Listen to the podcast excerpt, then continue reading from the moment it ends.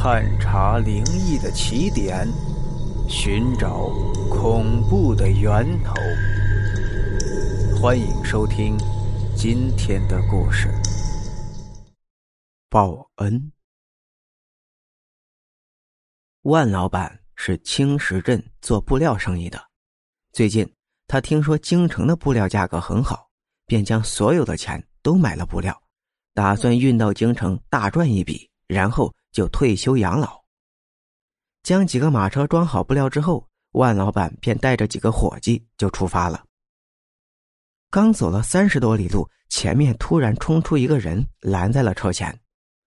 拦车的人年约四十岁左右，消瘦却精壮，蓬头散发，目光坚毅，望着万老板说：“他要做伙计。”万老板收回打量的眼神，说。我这的伙计可不是那么好当的，又苦又累不说，做错事了还得挨鞭子。我家里边被大火烧了，现在已经没有去处，只要你愿意收留我，怎么样都行，甚至我可以不要工钱，给吃的就可以。万老板点了点头，算是答应了。车队继续启程，走着走着，有匹马拉得很吃力，新伙计便上前推了几下。结果一不小心将一匹布掉到了地上，给弄脏了。万老板大怒，说：“你是干什么吃的？把布给弄脏了，我还怎么卖钱？”说完，操起鞭子就朝着伙计抽了几鞭，正好打到他脸上，几条血痕纵横交错。那人也真是硬骨头，任由万老板抽他，连吭都不吭一声。众人看了都觉得心疼，连忙上去求情，万老板这才收手。但是大家都觉得奇怪，这万老板平时对伙计都很好的，这今天怎么就因为这点小事就发这么大的火呢？不一会儿，镇上的聂捕头带着一队人马就走了过来，见到万老板就问他：“啊，是万老板呐？”可曾见到有可疑人路过呀？啊，呃，没有。你们这是出了什么事儿吗？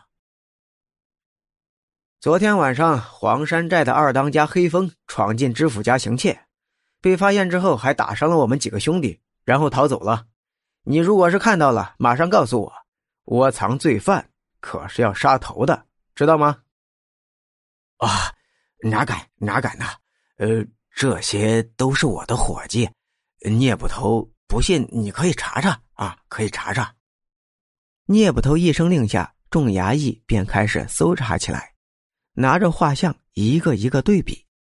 那新来的伙计还特意多看了几遍，检查完之后说没有发现，便往前走去。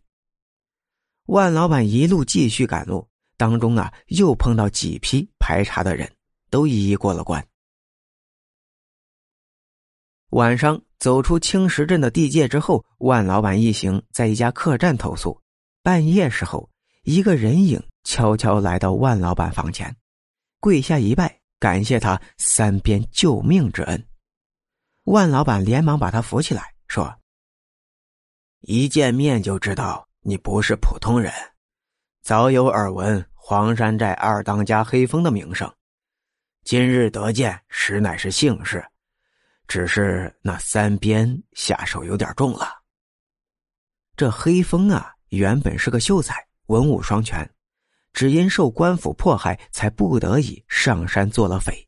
但是他劫的都是那些恶人，从不扰民。黑风说：“万老板言重了，要不是你那几鞭子，我恐怕早就被抓走了。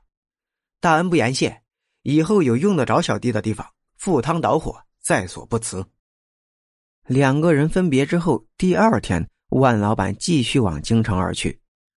到了城门口，就碰到往西北平乱的军队，直接把万老板的布匹充当了军资。万老板欲哭无泪呀！回家之后就病倒了。屋漏偏逢连夜雨，镇上的赵举人看见万老板没钱了，便跟地保设计制作了假地契，夺了他家的宅院。万老板去衙门告状，结果赵举人花了两千银买通了知府，不但判他诬告，还命人把他打了出来。最后，他想起了黑风，便决定上黄山寨试试。到了黄山寨之后，禀明来意，守门的人便进去通报。出来之后，一使眼色，旁边两个土匪便将他架起来，丢进了牢房里。万老板悔不当初啊！不一会儿，又关进来一个人。交谈之后，万老板便说出了他自己的事儿。那人说：“啊，没事儿，遇到我呀，算你是好运的。我知道这里有条出去的路，晚上的时候你跟着我一起出去。”到了晚上，那人果然就拆了窗子上的木棍，带着万老板逃出去了。万老板就跟着他走了大半晚上，才走到山下的官道上。路边上呢有一个卖粥的，那人对万老板说：“逃跑也需要力气，咱们吃点东西再走吧。”万老板点了点头，二人就叫了粥和一碟小咸菜。万老板吃着吃着就感觉一阵头晕，倒下前看着那人跟卖粥的相互使了个眼色，原来他们是一伙的。自己真是刚逃出虎口，又入狼窝呀！这是。再醒来之后，发现四周黑黑的，全是木头，上面还有盖子。他用力一推，盖子开了，这才发现自己居然睡在棺材里。而他老婆跟儿子正跪在棺材前哭呢。见他起来，二人都以为诈尸了，吓得躲到一旁。万老板说：“你们干啥呀？”我还没死呢。儿子胆子大，就过去摸了摸他，有下巴，身体也是热的，果然没死。三人抱头痛哭起来。听妻子说，前几天呢，有人抬着这棺材来给他，说是以前生意上的好朋友，看到他在路边断了气了，就把他送了回来。他在棺材里啊，已经躺了三天了。按照当地的习俗，明天。就该下葬了，你要是再晚醒来一天，那后果不堪设想啊！万老板听了妻子的话，觉得很奇怪，他拿着蜡烛照了照棺材，发现里面有张纸条：“三边恩情未能忘，如何报答费思量？恐人知晓多不便，金银财宝棺中藏。”万老板掀开棺材里的被子，下面果然是一层金光闪闪的金银珠宝。万老板问妻儿：“最近镇上有没有发生什么事儿？”